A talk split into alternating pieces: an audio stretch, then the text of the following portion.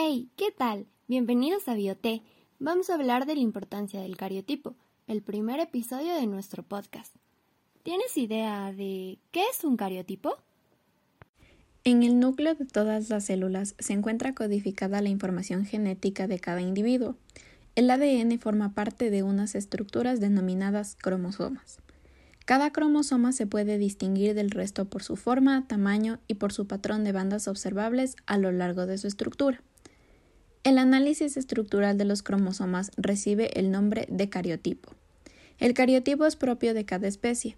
En la especie humana se mostrarán 46 cromosomas, 23 pares, la mitad de la madre y la mitad del padre, y se organizan en 22 pares autosómicos y un par de cromosomas sexuales que nos ayudan a diferenciar ambos géneros, siendo el par sexual de las mujeres XX y por otro lado XY para los varones. Los resultados de este estudio se denominan como cariograma. ¿Es importante? Sí, el cariotipo es muy importante porque nos ayuda a detectar alteraciones o anomalías en el número o la forma de los cromosomas. Es decir, nos ayuda a detectar enfermedades congénitas y adquiridas. Una de las aplicaciones clínicas más conocidas es el diagnóstico prenatal temprano de alteraciones cromosómicas, enfermedades o trastornos genéticos, que se pueden ser numéricos o estructurales, como el síndrome de Patau, que es un cariotipo que presenta 47 cromosomas, ya que posee una copia adicional del cromosoma 13. El síndrome de Down, que al igual que el de Patau, tiene 47 cromosomas en su cariotipo y presenta una copia extra del cromosoma 21. El cariotipo también puede ser realizado en niños o adultos. En niños se puede utilizar para diagnosticar el síndrome Cri-du-Chat, que se caracteriza por la lesión parcial o total de brazo corto del cromosoma 5.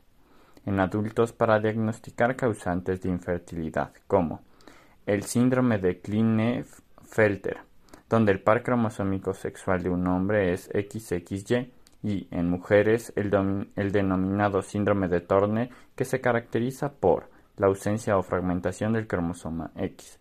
Las alteraciones estructurales más identificadas son las translocaciones y las inversiones. En el primer caso, hay un intercambio de material entre dos cromosomas y en el segundo, una región cromosómica que se verá invertida con respecto a su posición normal.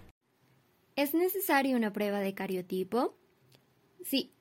Si tu bebé o niño pequeño presenta síntomas de una enfermedad genética, si estás embarazada y presentas factores de riesgo, como edad o antecedentes familiares genéticos, si tuviste complicaciones para quedar embarazada o has tenido varios abortos espontáneos, si te diagnosticaron o tienes síntomas de leucemia, linfoma, mieloma o anemia de tipo específico.